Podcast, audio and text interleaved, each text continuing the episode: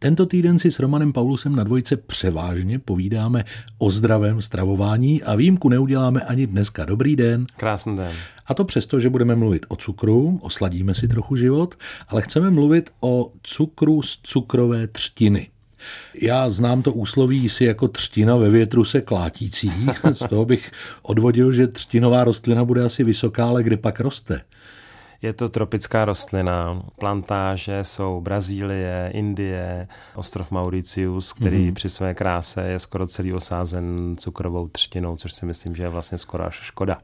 Ono to prý může být až 6 metrů vysoké. Co s tím vším pak pěstitelé, farmáři dokážou, když to sklidí? Tedy kromě toho cukru, který je až na konci, předpokládám. Když jsem byl právě na tom Mauriciu, tak uh, jsem si hrozně užíval to, že vlastně tam byly takové ty pojízdné stánky, jako u nás třeba se zmrzlinou mm-hmm. a oni měli nasekané ty stébla té cukrové třtiny, mají na tom takový lis a tím lisem projedou tu třtinu a vylisují čerstvou šťávu z té cukrové třtiny. Takže vlastně takovýhle fresh, jak bychom tady řekli, akorát ne pomerančový, ale třtinový si můžete dávat takhle běžně na ulici.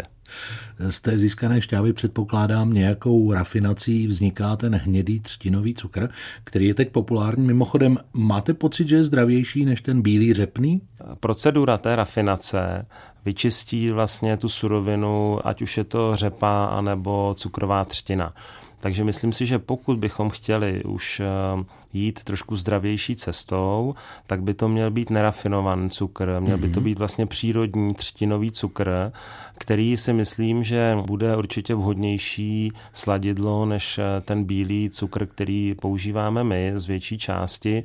Pořád je to sacharid, pořád je to cukr, ale když už, tak by to měl být ten opravdu přírodní třtinový cukr, protože pokud je to eh, běžně rafinovaný třtinový cukr, tak si myslím, že v tom velký rozdíl nebude.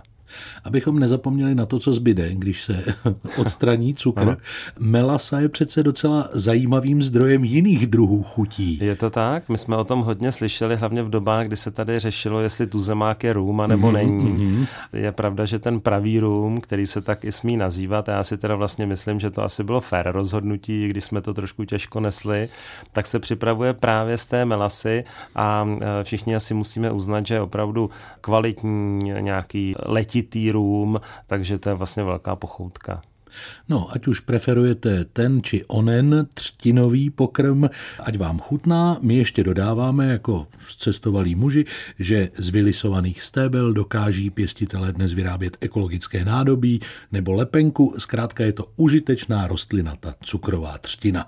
Tak až vám někdo řekne, že se ve větru klátíte, neberte to jako výtku, ale jako pochvalu. Romane, díky za dnešní povídání, těším se na příště. Moc vám děkuji a přeju vám krásný den.